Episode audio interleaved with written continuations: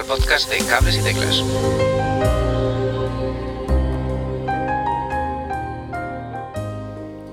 Muy buenas a todos y bienvenidos al podcast de Cables y Teclas. En esta ocasión quería hablaros de lo que nos presentaron en el NAMM Show de California, que ya tocaba, fue a finales de enero y no habíamos podido hablar del tema todavía.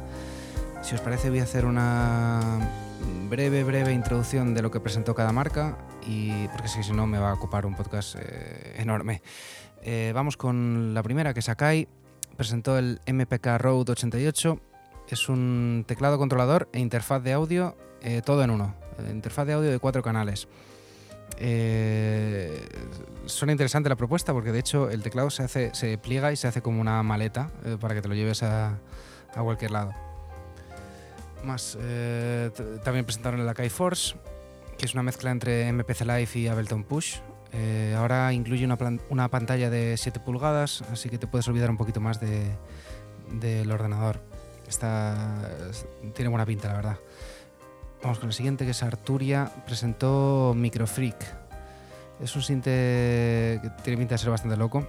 Es de pequeño tamaño y es una mezcla de sintetizador analógico y digital. Me llama la atención que la tecla es táctil y es sensible a la presión. Eso, la verdad es que me gustaría probarlo. Aparte, presentaron nuevos interfaces de audio, AudioFuse Studio y 8 Pre, que están como más orientados a una gama de entrada. Apogee. La marca Apogee presentó Hype Mic, que es un micro con compresor analógico, más bien orientado al tema de podcasting y al mundo de YouTube.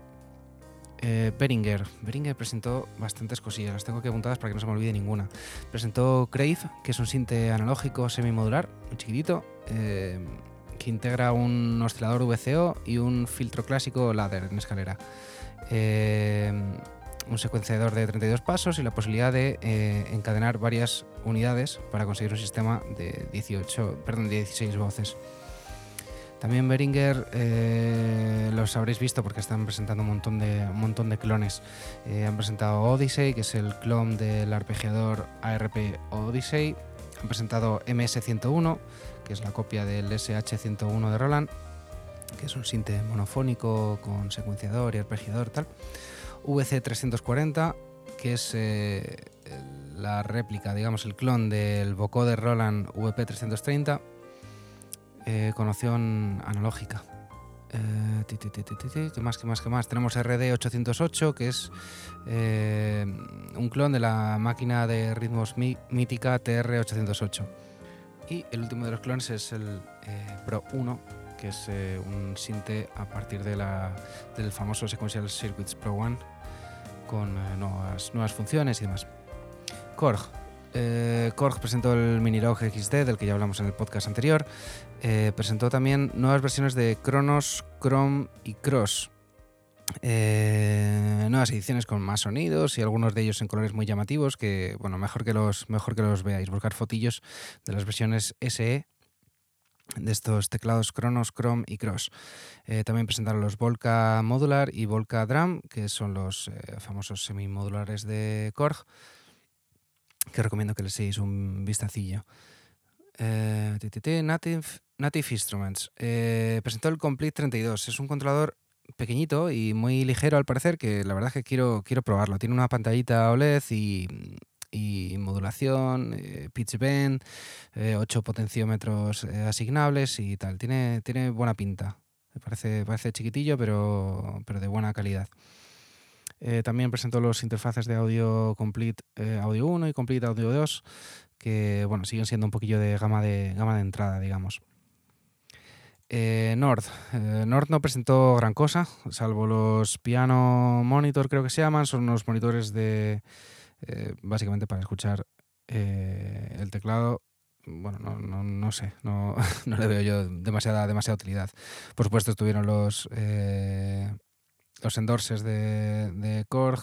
Estuvo, si no me equivoco, a ver, déjame ver. Sí, aquí están. Estuvo Jesús Molina, Kevin Powell, Michael Berel. Pues eso, haciendo de las suyas con los teclados de Nord. Pero así, material nuevo, la verdad es que no presentaron nada.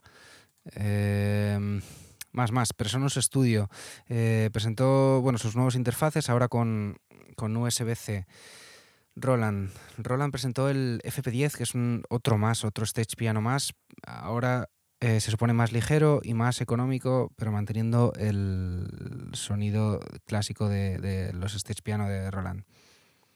Steinberg sacó el AXR4, una interfaz de audio más dedicado al estudio profesional, y Absolute 4, una suite de instrumentos virtuales que habría que probarlos. Tascam ha sacado las nuevas grabadoras de mano DRX, que están también orientadas un poquito al tema del podcasting y YouTube y demás, que yo creo que tienen buena pinta. Bueno, Tascam siempre hace bien estos temas y habrá que seguirlos de cerca. Han sacado también una interfaz de audio MIDI con DSP, pero son un poquito de andar por casa. Y por último, Yamaha ha sacado un nuevo keytar, el SHS500. Es muy ligerito y muy pequeño. Ya sacó de hecho el keytar Vocaloid, y este tiene, si lo habéis visto, tiene un aspecto muy muy muy parecido. Pues también estos keytars ya sabéis que son un poquillo controladores, pero un poquillo más orientados al espectáculo que otra cosa, pero bueno, habrá que probarlos también. Y nada, sin más, me despido. Esto ha sido lo que tenía que contaros del NAMM Show de este año 2019. Espero que os haya gustado.